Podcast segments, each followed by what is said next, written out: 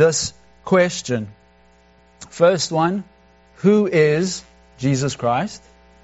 And then the second one, do you know him? And uh, you cannot be wrong about these two questions and be right with God. There's no middle ground. Not one of us on this planet can afford to be wrong about Jesus Christ. It's a matter of life and death. And we will see how the Bible this morning answers the first question, and I trust we'll be challenged with our answer to the second question. And the title this morning, not from the t shirt, but from the text, is The Glorious Christ. And we, um, in the adult Sunday school and the youth Sunday school through the summer, we've been looking at understanding the Holy Spirit, and one of the Holy Spirit's roles is to magnify Christ. John chapter 16, 14, Jesus told his disciples, When the Spirit comes, he will bring glory to me. So, one of the roles that the Spirit does is to magnify the glorious Christ. In the Old Testament, there was the preparation for Jesus' coming.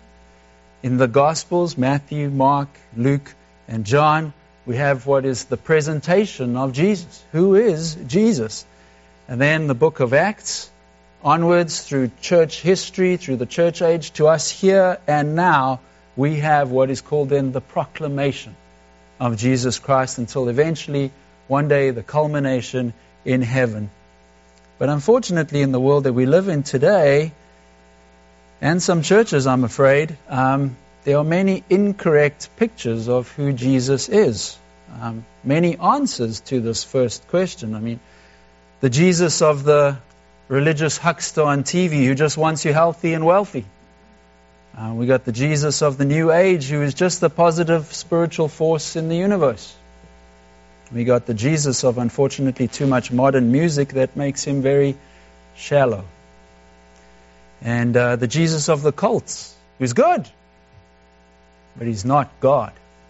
And so this is the Jesus that we have out there. And if we're going to try and trust in any of those Jesuses, it's like a drowning man grabbing a rope that's attached to an anvil. And none of us here this morning can afford to be wrong about who Jesus is. You see, Jesus is all over the scriptures. There was a time when, um, after his resurrection, uh, there were two disciples walking on the road to the town called Emmaus, and Jesus comes alongside them and discusses some things. And in Luke 24 27, says this, and beginning with Moses and the prophets, he explained to them what was said in all the scriptures concerning himself, right from the beginning. Philip, he was miraculously taken to have a divine appointment with an Ethiopian that was traveling. The Ethiopian's reading a scroll. And in Acts chapter 8, verse 35, it says, And then Philip began with the very passage the guy was reading began with the very passage and told him the good news about Jesus Christ. He had the Old Testament, this Ethiopian. And there are many statements in the Bible about Christ. And the one we'll look at this morning could not be more crystal clear for us about who Jesus Christ is. And before we look at that, why don't you take a moment to pray uh, with me? Why don't you take a moment, pray for your own heart that um, you would see the glories of Christ. Pray for maybe somebody around you too. And also pray for me. Pray that I would be faithful in proclaiming this glorious Christ this morning.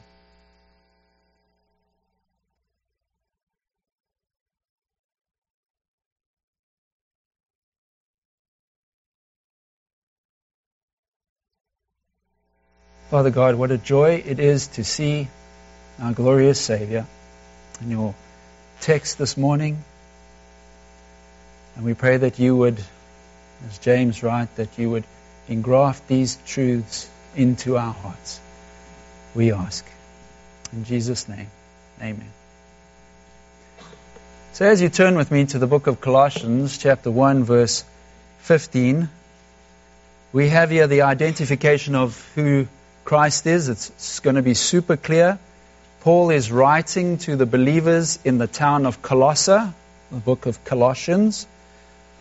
And he's going to address for them some heretical thoughts that were being spread about Jesus. But what I want you to understand is whether it's thoughts that were spread 2,000 years ago in Colossae or in New York State this last week, there are these things going around, and God's Word addresses these things. Many people believe that this particular passage we're going to look at is actually one of the church's first hymns. They used to sing the Psalms, but this also quickly became a hymn that they sang. And we're going to dive into this gold mine to see who Jesus is in these verses. And Paul refutes teachings in that day, and he refutes teachings in our day too. These teachings of, at best, Jesus is created and he's just the Son of God. And maybe even at worst, he was just a good guy that God chose to use for a couple of years on this earth. And Paul's going to pull out six aces. Imagine you had six aces in most card games. I think you would probably win that round of whatever you were playing. And he's going to pull out six aces this morning to encourage believers and also to challenge unbelievers. And the first one that we have this morning is Christ is God. We're going to walk our way through this passage as we go. Colossians 1 15 to 20, verse 15. He is the image of the invisible God, the firstborn over all creation. Let's stop there. So, what does it mean to be in the image of God? Mankind in Genesis chapter 1 27 was created in the image of God. So, what does it mean for Christ to be in the image of God? Um, we are certainly not made, mankind, we are certainly not made in the moral image of God. God is holy, we are not. Even Adam. Adam wasn't created holy, he was created innocent, and he messed up on the first test. But God is holy, we are not. So we're not created in the moral image of God. We as human beings are not created in God's image essentially. What that means is that in essence, we are not omnipotent, omniscient. Okay? We're not omnipresent or immutable, unchangeable. We are not created in the image of God essentially.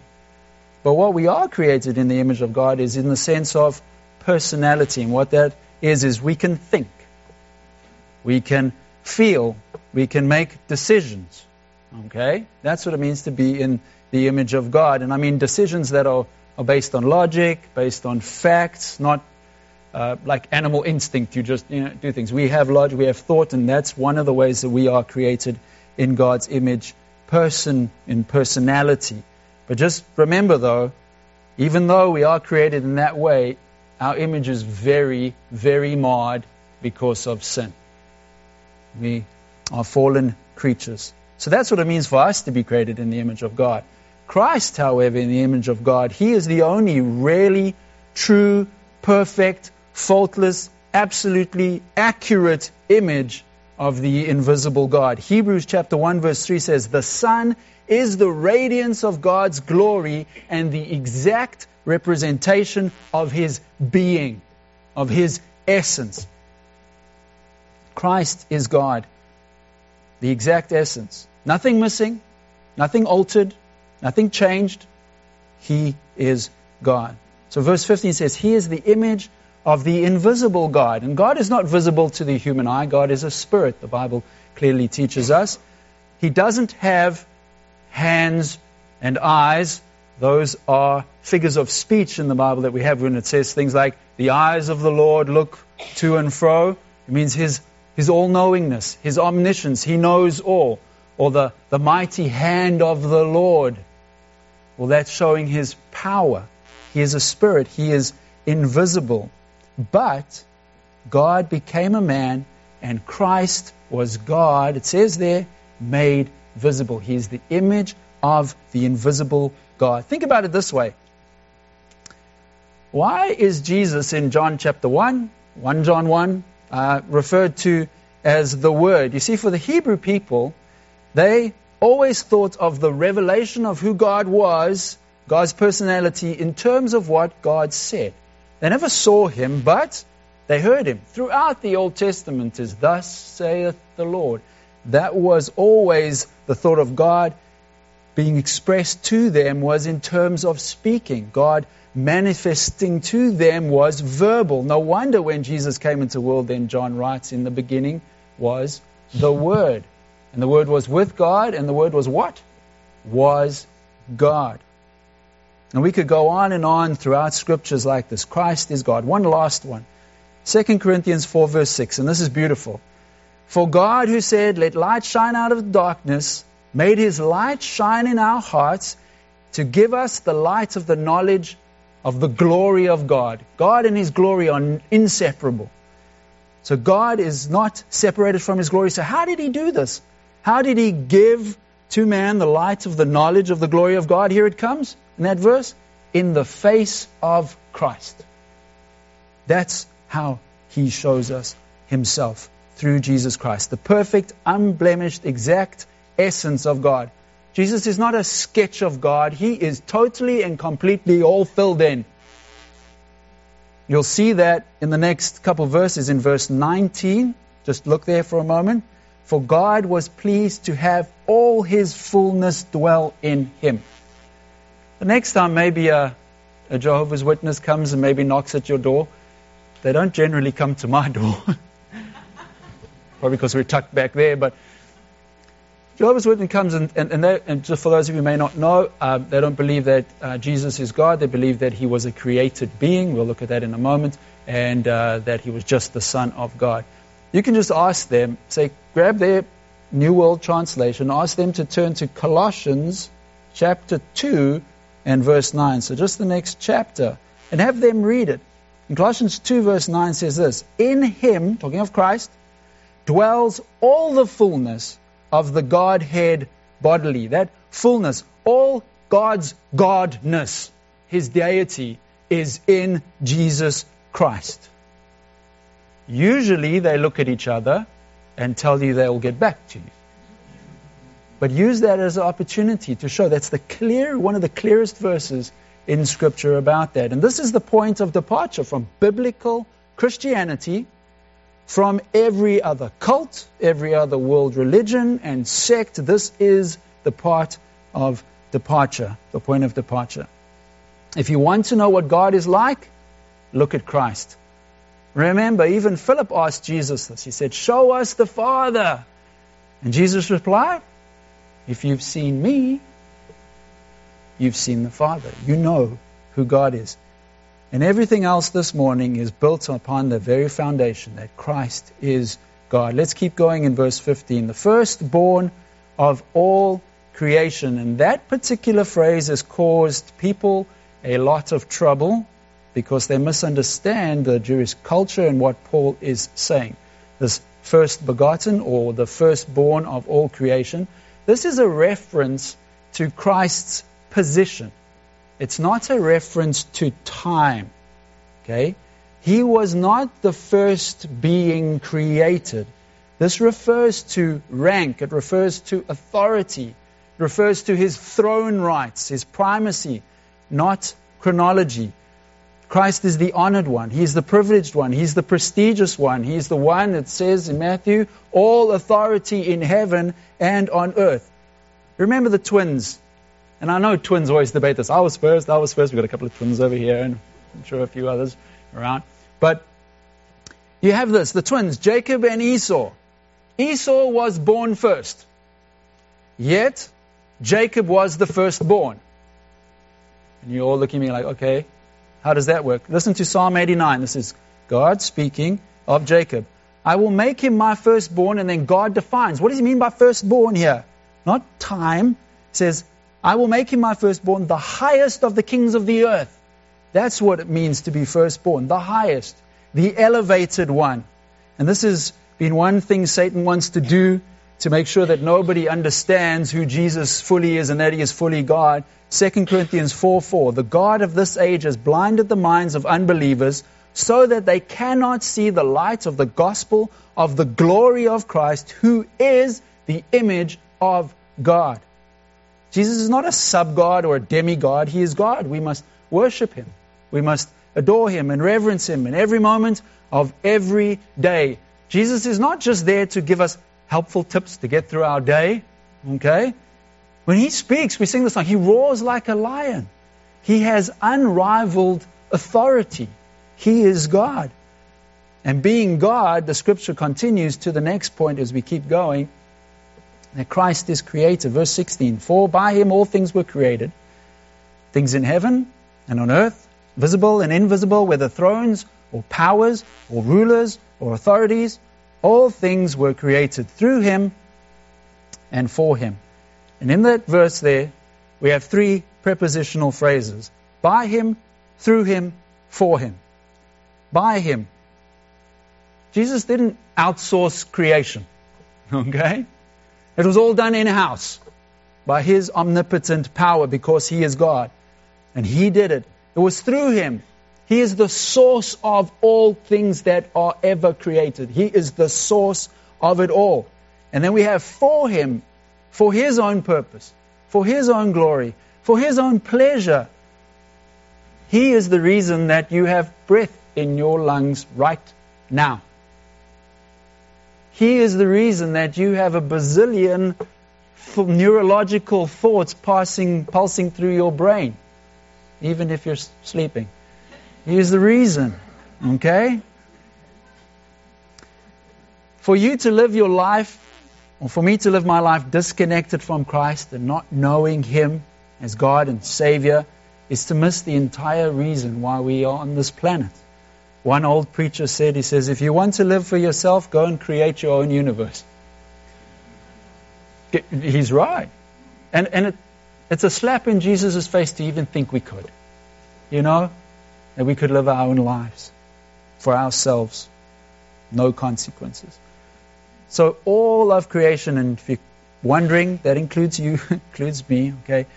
Everything about our very existence is from Christ.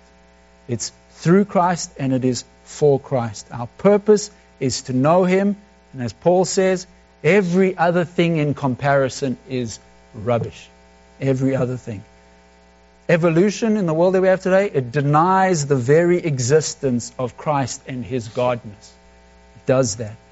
And you see, so Christ's relation to this created world is one of supremacy because He created it all and He is God, which by the way, is another proof that that firstborn can't mean chronological because if, if, if he was created, then he couldn't create all things. Makes sense? Okay? Now, I'm no scientist, I'm no engineer by any stretch of the imagination, okay? But I can look at this small fraction of the world that I see out here, and you can see too that it is immensely complex. Immensely complex. And then you look at a little baby, and you think to yourself, and you marvel that the creator of those gigantic galaxies and the creator of that microscopic world became a little baby who would 33 years later then give his life for sinners because he's the only one who could because he is God. And that is a glorious Savior who came to die on the cross to redeem us wretches. I mean, this galaxy that we have, I mean, there are stars that their circumference is bigger than the Earth's circumference of the sun. Okay? The star is bigger than that. And there are, I don't know, millions and bazillions of galaxies and stars out there. Yet, they're not infinite in number. The galaxy is not infinite. Why do I say this? Well, Psalm 147 says, He determines the number of the stars. And how's this? And He calls them each by name. All of them. He determines. Although this universe is absolutely massive, it's not infinite. Only God is infinite. Isaiah 40, verse 12. With the breadth of his hand, he marked off the heavens. That massive universe. Jesus says, Yeah, it's about that big. Because he is God and he's creator God.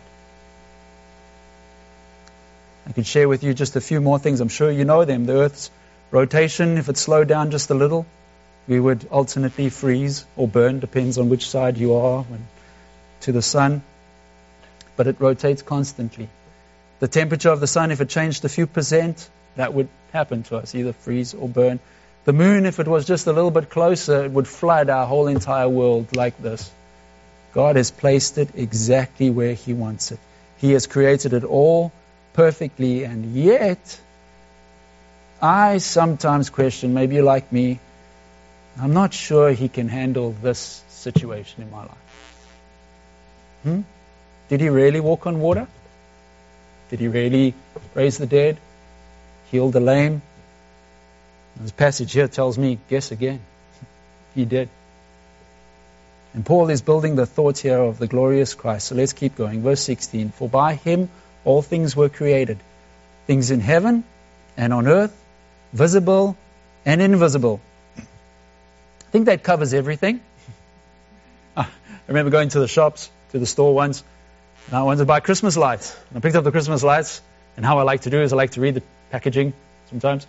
And it said there, here's Christmas lights for indoor or outdoor use only.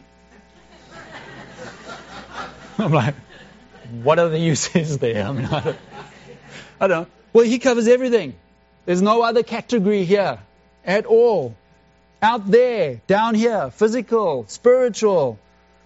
You see, the city of Colossae, to whom Paul is writing, they struggled with angelic worship, worship of spirit beings, worship of mystic forces. Same thing today, auras, feng shui, whatever. And we are not to look at those things as guidance in our lives. The way we arrange our furniture in our homes or the ornaments we dangle here and there. No, we don't look to those things for guidance. The Bible clearly states here that we don't worship the creation. Romans chapter 1, we worship the Creator God. So it says they're invisible, and then it kind of lists for us what does invisible mean there. Invisible, whether thrones or powers or rulers or authorities. And this categorizes here for us the spiritual realm. Fortunately, time doesn't allow for us to delve into all those distinctions, but suffice just quickly to comment here that Christ has created them all. He created all the angels, and when they, Satan, rebelled against God with his third of the angelic forces then, and they became demons, they were cursed for all eternity, and their final judgment awaits. But they were all created as perfect angelic beings. In Hebrews 1, there are seven Old Testament quotes that shows that Christ is supreme over all the angelic realms. Ephesians chapter 1 and 21 lists some of this. Christ is far above, here's it again, all principality, all power, and all might, and dominion, and every name that is named, not only in this age, but in that age which is to come. And so all things, as Christ is create as God, as creator have been put under his feet. As he is the firstborn, the most important one, and in charge. But like those commercials, wait. That's not all. Let's keep going. Christ is sustainer. Verse 17. He is before all things, and in him all things hold together. Will you remember the words when Jesus was speaking to the Jewish people? John 8:58. He says, "I tell you the truth. Before Abraham was born, I am. I am. Before there was anything, there was him." That's necessary if you're going to create everything. You need to be there before all things. Jesus is never behind. He's never playing catch up. He's never putting in a few extra hours to get ahead. He's not at all. He is I am. And there was never a time when he was not. There's a wonderful, often quoted uh, Christmas scripture that we use in Isaiah chapter 9, verse 6. For a child will be born to us, a son will be given to us, and the government will rest on his shoulders. It's familiar, you could hear it. One Christmas to come now. And his name will be called Wonderful Counselor, Mighty God, and Everlasting Father, or Eternal Father. This does not mean that Jesus is God the Father. Okay? What it means here is that Christ is the Creator. He is the Father of all eternities. That's what it means. He is the Father of all everlastings. He created time.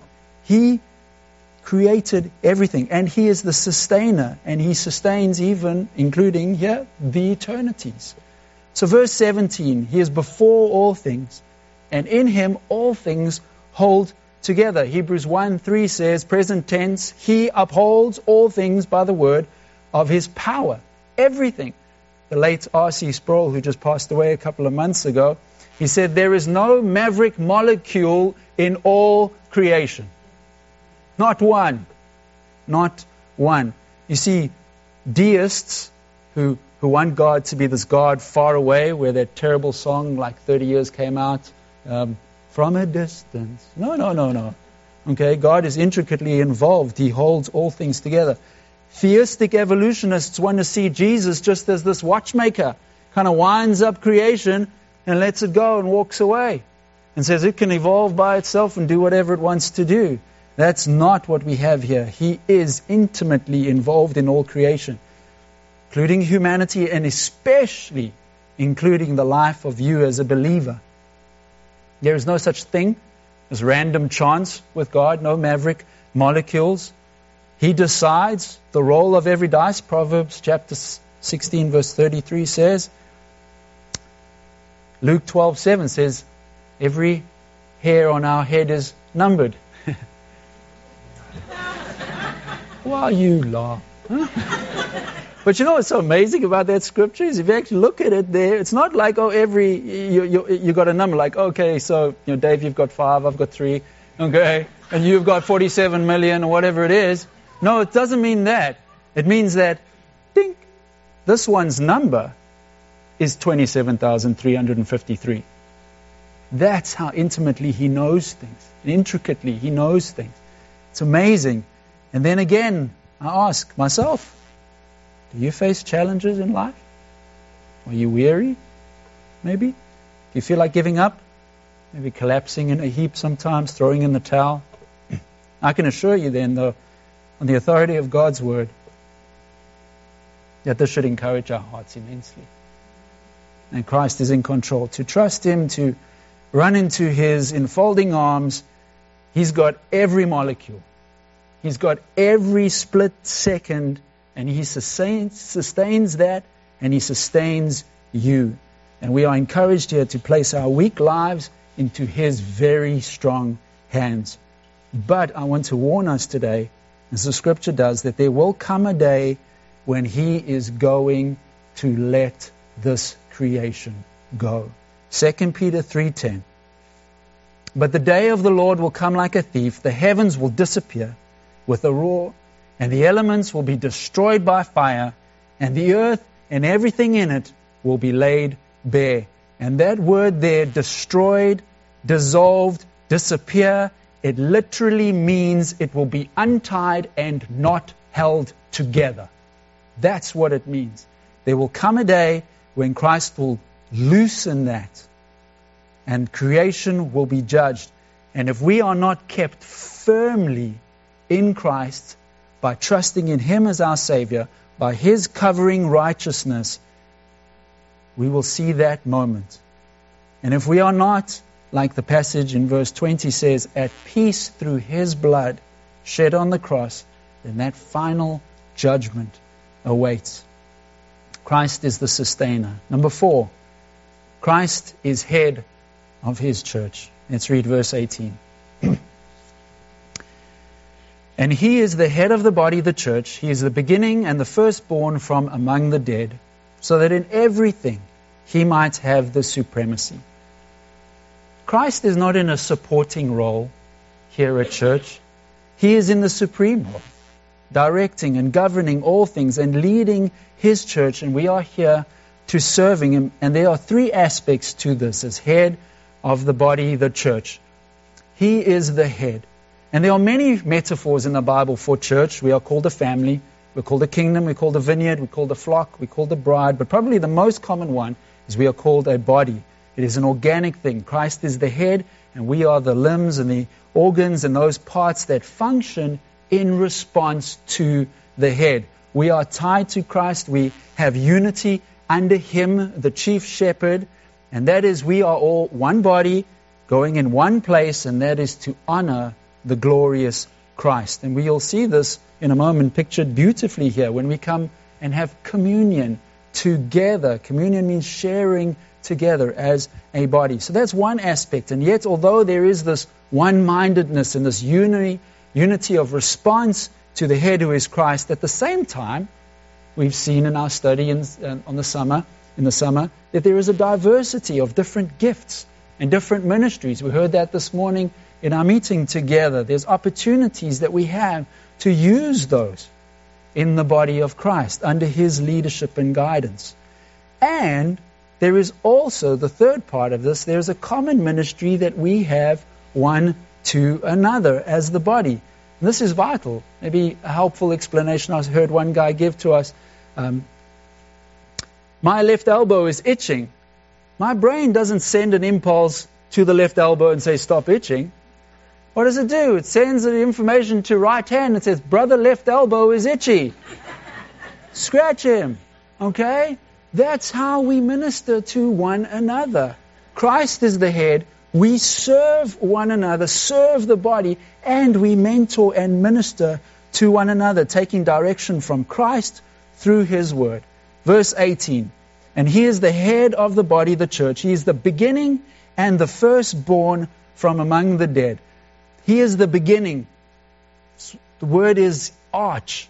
We get this archbishop, primary, arch rival, okay? It means he is the arch over the church, the head. But it also means this, the word arch, it also means this, that he is the source. He is the source of all life. He is the source of all Christian life. He is the source of all life of this church. He is the source. He is primary. He is head. And it is by His originating power that we are a church together. And in, this is a statement on the all sufficiency of Jesus Christ. If He is the source, we have no need of anything besides what He alone supplies to us. 2 Peter 1 3. His divine power has granted to us, has sourced to us all things that pertain to life and godliness through the knowledge of Him who called you, here it is, to His own glory and His own excellence. And because all creation, invisible, visible, is from Him, it is to be for Him and it is to be for His glory. Because the church is from Him, it is to be for Him and for His glory. The fifth one Christ is the risen Savior. And we have dealt with the firstborn part of this sentence here. And even in the sentence, it doesn't make sense chronologically. I mean, it would be wrong. It says a firstborn from among the dead. And if it meant he was the first one in time to rise from the dead, that would be unbiblical because we have Elijah and Elisha raising widows' sons. We have Jesus raising the widow's son from the town of Nain. We have Jesus raising Jairus' daughter. We have Jesus raising Lazarus, all before Jesus rose from the dead. So it cannot mean that. You know what it means if you've been listening. Out of all the people who have been raised from the dead, he is the chief. He is the primary one. He is the greatest of all. He laid down his life, the Bible says, and he took it up again. And he is the most important one ever. And he is the firstborn from among the dead. And then it says for us, so that, and here is the purpose of the resurrection mentioned in this verse, so that in everything he might have the supremacy. He might be supreme over all. It is all about the glorious Christ, who is God and who came to save us sinners. Listen to one preacher, he says this. It stands to reason, I believe, that the one who is first in rank in the universe, one who is the point of reference for history, one who is the agent, the goal, the forerunner, the sustainer, the governor in the sphere of creation, the one who is head of the church, the one who is the beginning, the source, the chief one, the one who is the ranking one of all those resurrected. That one has the right to the title of supremacy. Wouldn't you say? Amen. You see, if Christ remained in that tomb, then nothing else matters. Think about that. If he stayed in that tomb. But he didn't. Because Christ rose from that tomb, get this, nothing else matters. except Him. Except Him. He is supreme. Now, I'm not saying that your day to day life and decisions and interactions are inconsequential, but they are to be all for His own glory and His excellence. And because He rose from the dead, He could be our risen Savior and conquer sin and death. And He must have first place in every aspect of our lives. First place in our marriage. Walter, you challenged Jake and Becca with that yesterday. First place in our families, vocation, time, money, pleasures, in our playing, art, music, first place in our ministries, first place in our worship services, first place in our church. He has the throne rights to expect that of us. And as we close, the last point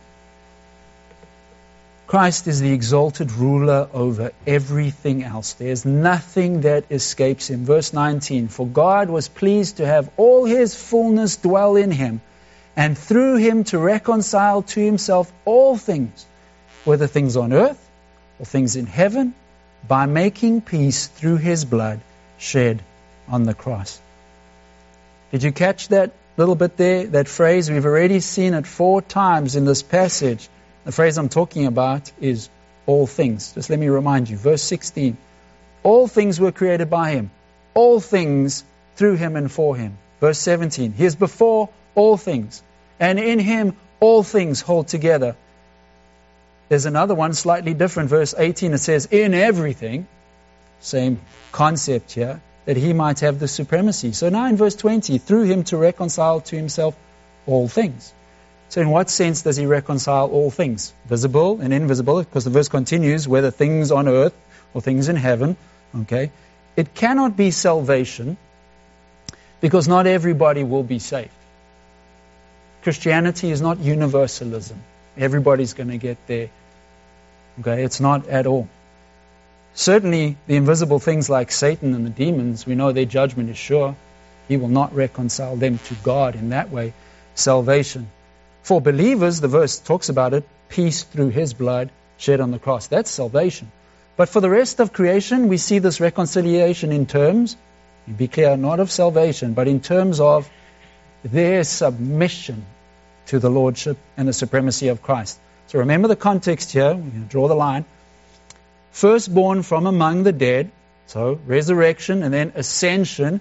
And we go to Philippians chapter 2 and verse 9. It says, Therefore, God has highly exalted him and bestowed on him the name that is above every other name, so that at the name of Jesus, hear these terms, all things, every knee should bow in heaven and on earth and under the earth, and every tongue confess that Jesus Christ is Lord to the glory of God the Father.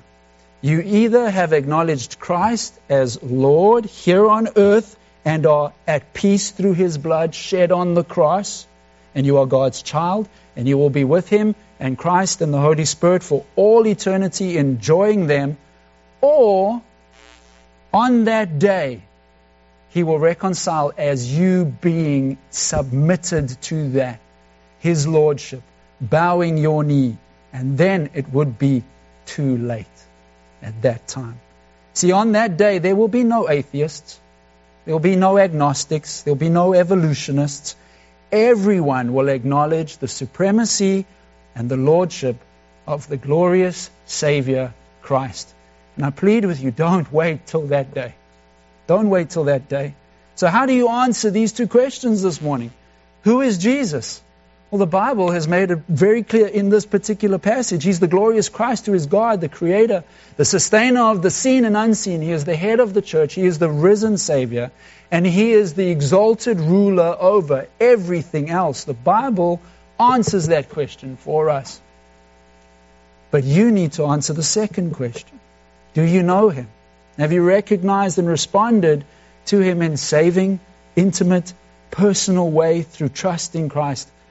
Have you asked him, as it says there, to bring you to peace with his Father through his shed blood on the cross? His sacrifice that he made, taking your place, taking your sin, giving you his righteousness. Your standing before God is only because of him and his right standing before his Father. And in a moment, we're going to enjoy a time of celebrating and remembering Christ as our Savior in communion. And maybe those gentlemen who are going to come and help can come and be seated up front here. For those of you here who have trusted in Christ, to rescue them, I want you this morning to be reminded and to continue to trust in the glorious Christ and, and who He is. Maybe there are some of you here this morning you haven't done that or you are unsure, please, I implore you to speak to a, a friend who's walking with the Lord. I know any of these gentlemen up front here would love to talk to you right away.